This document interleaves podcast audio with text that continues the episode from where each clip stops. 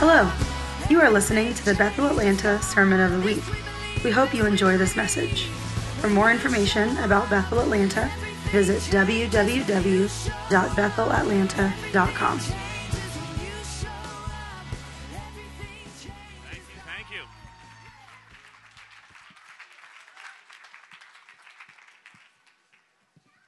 Hi, guys.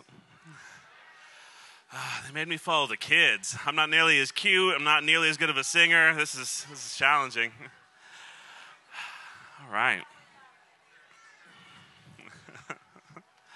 oh man. So, I, those of you who've known me for a little while know that I've been a church kid and a missionary kid my whole life. So, I have many vivid meri- uh, memories of standing on a stage quietly when I'm supposed to be singing. It's uh, one of my favorite traditions. it's like, uh, man. I was a Sunday school school teacher for a little while, or you know, one of the helpers back there at one point when I was younger. And I remember like the kids would like be doing all the hand motions in practice and singing all. I'm like, oh, actually, some of them are really good singers. You get them out on stage here. It's like that the whole time. Awesome. How you guys doing this morning? Good. Awesome. So I, um, I have a relatively brief message for us today. Um, and I, I, just have a few things I want to share. I just kind of wanted to let you in on a little bit of process that I've been going through personally and then um, I just kind of want to chase after that a little bit. Does that sound good? Cool. So I um, so as as some of you know, I'm the director of the Bethel Atlanta School of Supernatural Ministry. Thank you. Thank you. Um, and I um, I, when we were uh, uh, gosh, it was four or five weeks ago or so. I woke up in the middle of the night and all of a sudden I heard the Holy Spirit say, I just woke up and immediately heard him say, You're going to have a different kind of Christmas party this year. I thought, That's a strange thing to say. And you know, the normally for our school of ministry, we have like a little bit of a fun Christmas party right before the you know, last day of school is over, and we, you know, just have some like Christmas cookies or snacks or things like that, and to spend time together. You know, just kind of more like fun fellowship kind of oriented thing. But it, I knew immediately that he was talking about that. And as I t- kind of processed that with the other school directors, we really felt like we were just supposed to have a just focused on his presence worship night. And so as we were planning on that and you know getting prepared for that, this phrase kept running through my head constantly. Like every every day, four or five times a day, I would have this phrase just go through my head over and over and over again. And it's funny because it's a phrase that I think is super cheesy. It's a phrase that like kind of annoys me. Um, even though I, I, like the sentiment behind it, of course, but the, the it feels like one of those like weird Jesus jabs, like you should be a better Christian, kind of thing. And but this phrase that was going through my head over and over again was "Put the Christ back in Christmas. Put the Christ back in Christmas."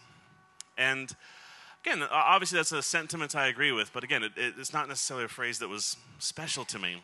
And as I um, as I just thought about it more, I realized or, or remembered something that I already knew that the word Christ actually means the the anointed one. And all of a sudden, just for, for whatever reason, for me, it just clicked into a different place in my mind. The, when I had heard that phrase before, put the Christ back in Christmas, it was very much like a, you know, Santa's bad, let's talk more about Jesus, you know, and that, that kind of thing of like, oh, we're getting too far away from the original meaning of the story. But this, to me, went even to a deeper layer to, uh, and the, uh, kind of my, my way of interpreting what, how this revelation hit me was I should make sure not to miss out on the blessing and the anointing that's available as we celebrate the culmination of God's plan to restore man to himself. You know? And so I wanted to just share a little bit of my personal process with putting the Christ back in Christmas. And then I felt, felt like I had something to kind of activate this in you. Does that sound good? Cool.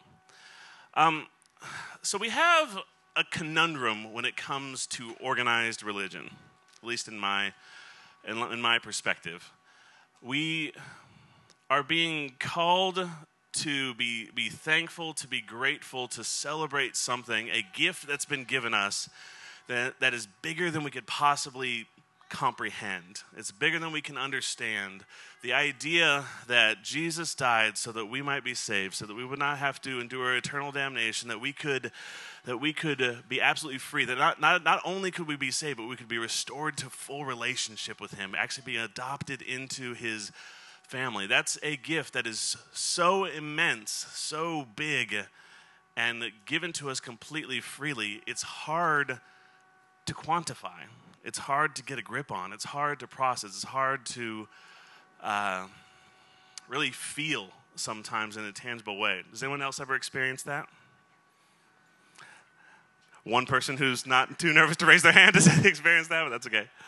Um, and so I wanted to share a brief story from my life that uh, this is kind of a little bit of a different angle, but it, it's a time when I was younger when I realized when I realized that I, well, let me just tell the story. It's, it's a story about understanding thankfulness. So this is a simple story, but it's one that's kind of a little bit of a tipping point of my whole life. And it happened when I was, if I remember correctly, I believe I was six or seven years old. And so when I was when I was five years old, my whole family moved to uh, Moscow, Russia, to be missionaries there. And when we moved there, it was kind of right after communism had fallen, and then kind of in the middle of the kind of restoration period there. And so I remember, you know, I was I was a little kid. I was five when we moved there, and we were there for three and a half years. So I was really little. So um, I didn't really understand the full implications of everything that was going on in the country there.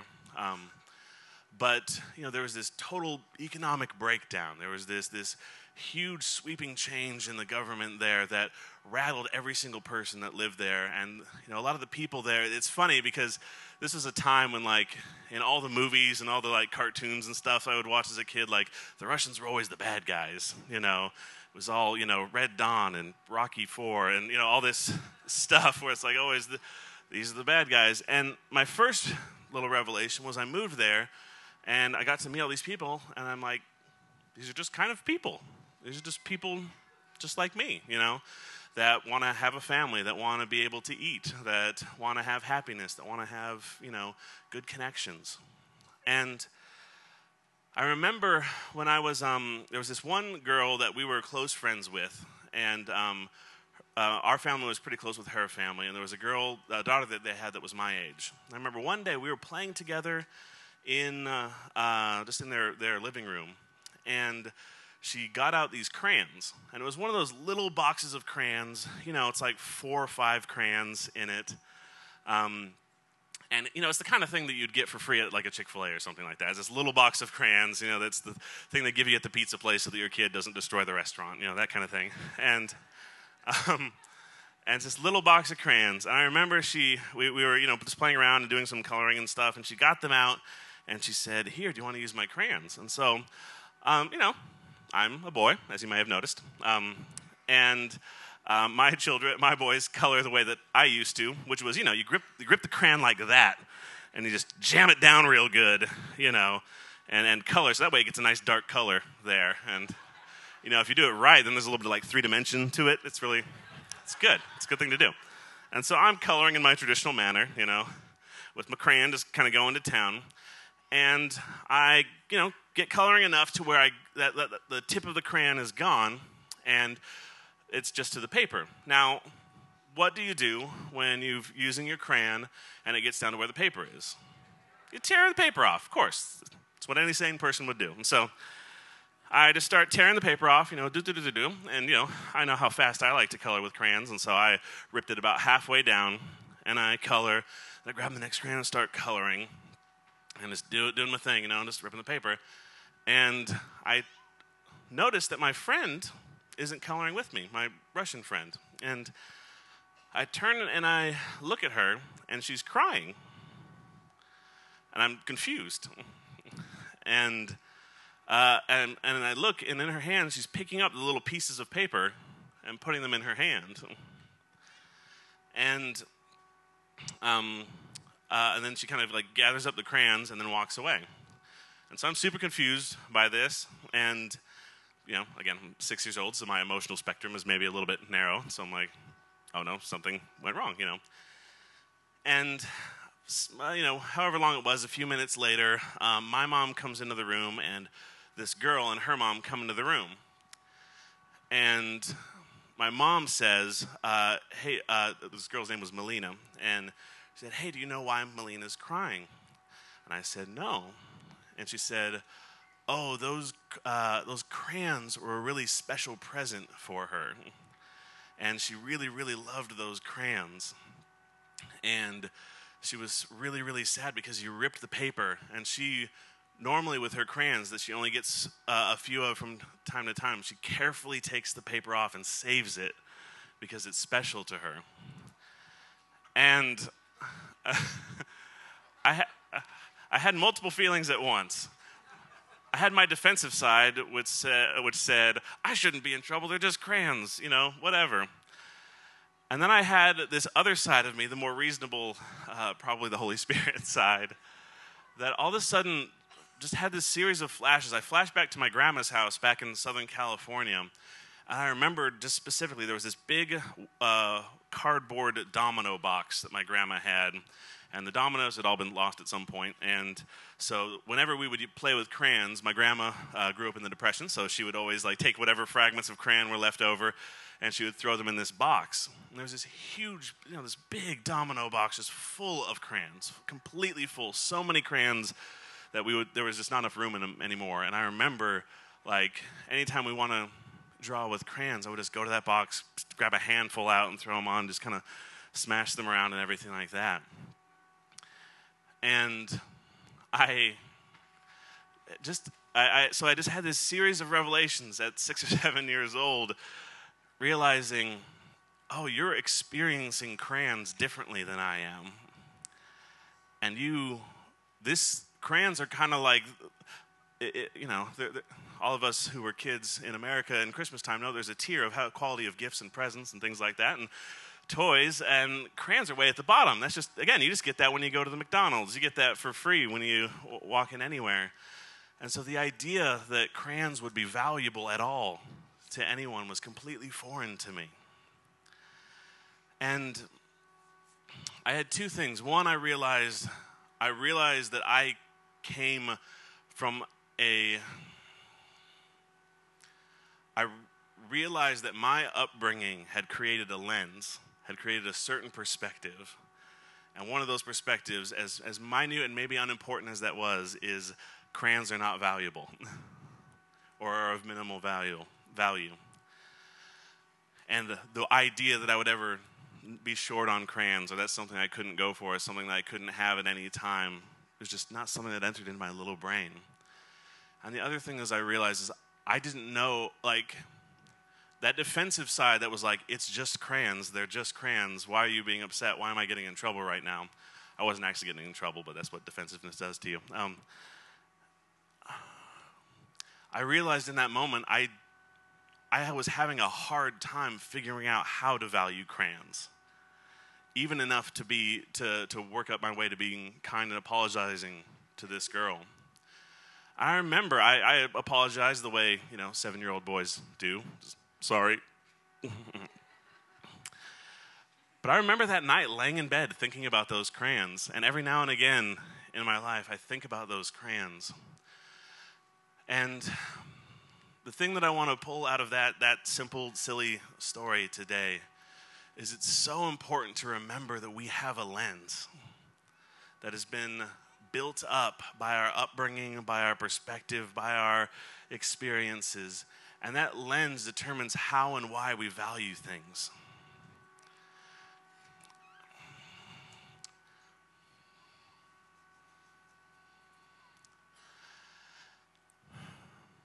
the thing I love about the gospel, the thing I love about the person of Jesus is that he is the perfect example of what it looks like to be in relationship with God, to be connected with him, to truly be a he is the son of God and we have been adopted into the family as sons and daughters of God. And Jesus is the example of what that looks like. And so I, I, wanted to take the opportunity in this season, in this season where we are celebrating the culmination of heaven's plans for mankind, to remember to calibrate our lens to Jesus, to calibrate our lens to thankfulness towards Him. Because, and this is convicting, and this is the conviction that's been on, on me in this season, is if I, if I cannot experience actively thankfulness for what Jesus did, then I need to recalibrate my lens. That's not a I'm you're bad. That's not you're you're selfish. I was not a bad little kid for not understanding why the crayons were valuable. That wasn't because of anything negative, you know, that wasn't because of anything wrong that I did. It's just because I came from a place where there were lots of crayons. and she came from a place where there were very few. But to be able to experience the kind of thankfulness and value that my friend had, I needed to recalibrate. You're not evil, you're not bad if Christmas seems like this big ballyhoo, if it seems like a religious exercise, if it if all the traditions, if the songs seem seem cheesy or if the songs seem redundant, it's just the perfect place where you can know and realize I need to adjust my lens. If I can experience this right now, this is the one of the few places where I just know this is something I can be thankful for. This is something I can I can engage the value in. And thankfulness, again, I want to be clear, it's not something you just work up, you know. It's not something you just make happen. You let what Jesus did transform your lens. You let that revelation come layer by layer, precept upon precept. Because if we try to force thankfulness, then we get just a religious exercise. But if instead we meditate on what Jesus did, who he was, who he is, it can transform that lens. Does that make sense? So I want to just do a little exercise here. I am I'm going to read a section of scripture to you. Um, it's a little bit of a long one, um, but I want you just to sit back and just receive this. Um, we have a uh, we have four gospels in the Bible: Matthew, Mark, Luke, and John. And I love it because they're all from a little bit different value system, a little bit of a different perspective, all focusing, all adjusting their lens to Jesus.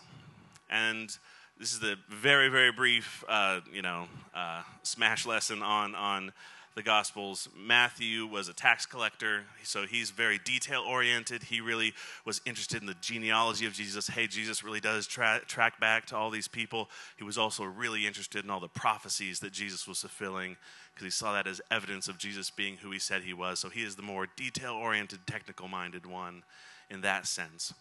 Mark was really fascinating because he, um, a lot of scholars believe that he was writing his accounts based on Peter's direct accounts. And you can kind of read in that Mark had this very personal interest, the detail of the story, the players in the story. He had this very personal, almost biographer kind of picture. And so he was very focused in the personal story. Luke was a physician. He was also very kind of detail oriented. Rather than being uh, kind of from that tax collector, um, line by line, here's the proof, here's the evidence precept, he very much viewed things in a historical context, and he gives the impression of trying to really record this as a historical event. And John, uh, who's my personal favorite, is a little bit more of a poet, a little bit more of an artist, a little bit more of just someone who fell crazy in love with Jesus. Now, all, all, all I believe all the disciples did, but um, today I want to read John's account of the, the culmination of heaven's plans, of, of Jesus coming to the earth and what he did. I just want you to take a moment. Um, I've asked, after I do this, I've asked Vanessa and the team to come and play, play just one or two songs for us. Um, but what I want to do right now is I want to um, I want to t- practice adjusting our lens and finding our thankfulness for what Jesus did. So, in doing that, first, I want you to receive. I'm going to read what Jesus did. I'm going to read John's account of, of the scope, of the picture of what Jesus did. And I just want you to sit there, close your eyes, get comfortable, whatever you want to do, and just receive what Jesus did. After that, I invited, I, I'm going to have the team come up and we're going to engage in worship. And when we do that, I want to challenge you to come up to the front and give. Give to Jesus. Give in worship. There's a lot of things that happen in worship. Sometimes in worship, I feel like I'm just recovering from my week. Sometimes in, in worship, I feel like I'm coming to receive something. Sometimes I feel like it's an exchange back and forth. Today, I just felt this compulsion, this, this desire to just give sacrificially in thanks to Jesus for what he did. And, what, and I just want to encourage you, whether this is easy for you or hard for you, this isn't about singing loud enough or you know flailing around just so. This is about making choosing to engage and choosing to step into a posture of just giving in honor to him. Does that does that make sense? So first we're going to receive. So just sit back. I'm just going to read this over you. And I just want you to receive this. Again, I like John's account because it's it's it's poetic, it's it's flowery. He's more trying to convey the heart of of what Jesus did. And so rather than trying to receive it logistically, rather than trying to receive it um, in, in, in any other specific way, just open your heart and receive what Jesus did. and this is from John 1. In the beginning was the Word, and the Word was with God, and the Word was God. He was with God in the beginning. Through him all things were made. Without him nothing was made that has been made. In him was life, and, and that life was the light of all mankind. The light shines in the darkness, and the darkness has not overcome it. There was a man sent from God whose name was John. He came as a witness to testify concerning that light, so that through him all might believe. He himself was not the light, he came only as a witness to the light. The true light that gives light to everyone was coming into the world. He was in the world, and though the world was made through him, the world did not recognize him. He came to that which was his own, but his own did not receive him. Yet to all who did receive him, to those who believed in his name, he gave, he gave the right to become children of God. Children born not of natural descent, nor of human decision or a husband's will, but born of God. The Word became flesh and made his dwelling among us. We have seen his glory, the glory of the one and only Son, who came through the Father, full of grace and truth. John testified concerning him. He cried out, saying, This is the one about when I said, He who comes after me has surpassed me, because he was before me. Out of his fullness we have all received grace in place of grace already given. For the law was given through Moses, grace and truth came through Jesus Christ. No one has ever seen God, but the one and only Son, who is himself God and is in closest relationship with the Father, has made him known. And Lord, right now, before we engage in worship with you, Father, we just engage our hearts to receive the truth that a God that, was, that is infinite, a God that is holy, a God that is beyond anything that we could ever reach, anything we could ever engage with, anything that we could ever actually connect with, that that God has actually closed the gap, that He sent His Son to create connection that would have been impossible without His engagement. We receive that truth and whether we can hold on to one corner of it or we can get a whole handful of it or we can fully receive that into our heart. We receive however we can because we want the magnitude of who Jesus is to transform our perspective, to change the way that we think, to change the way that we receive, to change the way that we value everything, the way that we value ourselves, the way that we value our place in the world, the way that we value everything. We want you to be the anchor upon which we build our universe.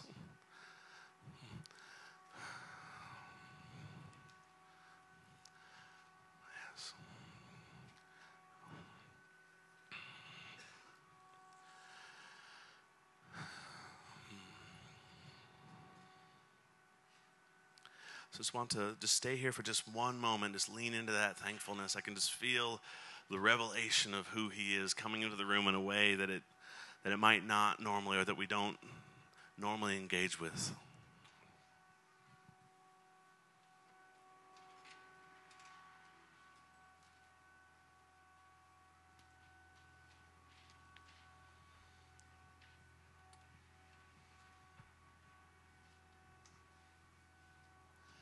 Yes, Lord, we just thank you again for showing your nature and engaging us first, choosing us first, loving us first. As we go into this time, I just I just cancel any any lie or any experience that would undermine our ability to experience the love of all loves.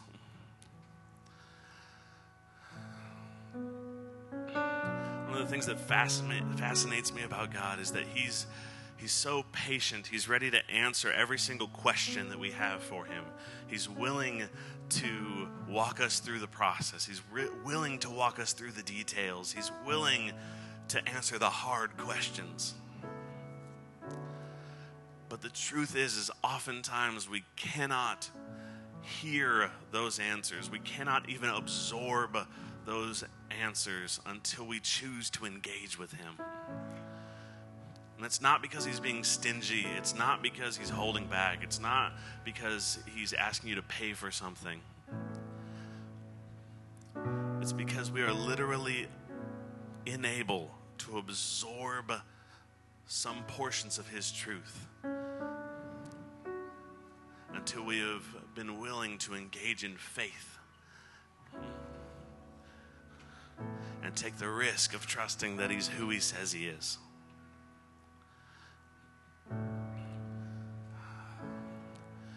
And so I just release the grace to recognize where you're asking us to take a step in faith. To be able to engage in the process of not throwing all our hard questions out the door, but maybe setting them down for a moment so that we could hold your hand. And I release the trust to recognize that you are willing and able and excited to walk us through any of those things that we might be wondering or facing.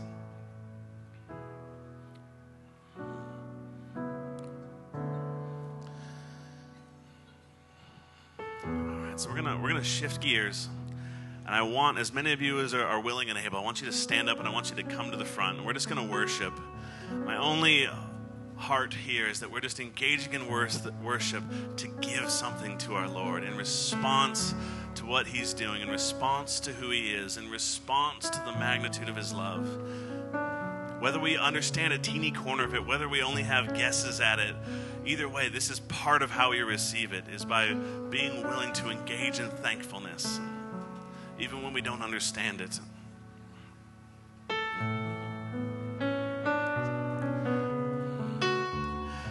There's a song. I woke up a couple nights ago. I was having a hard time falling asleep. I just felt this message burning in my heart, and I kind of prepared it then, then and there. So I was up a little bit late preparing that message, and I woke up in the morning with this song burning in my head, blasting in my head. I couldn't remember where I had heard it before, and it took me 20 minutes of Googling to even figure out what the song was. But I and I still don't know when I heard it first or not, but this song was just blazing in my head over and over and over. So I asked Vanessa to start with singing this song. This may be familiar to you, it may not be familiar to you. Whether you're putting the, whether you know the words and are putting them on your lips, or if, or not, just I ask you just for this first song, and as we just spend a few more moments in worship, just to engage your heart with Him. This isn't about saying the words right. This isn't about anything other than making Jesus place from which we shape our lens.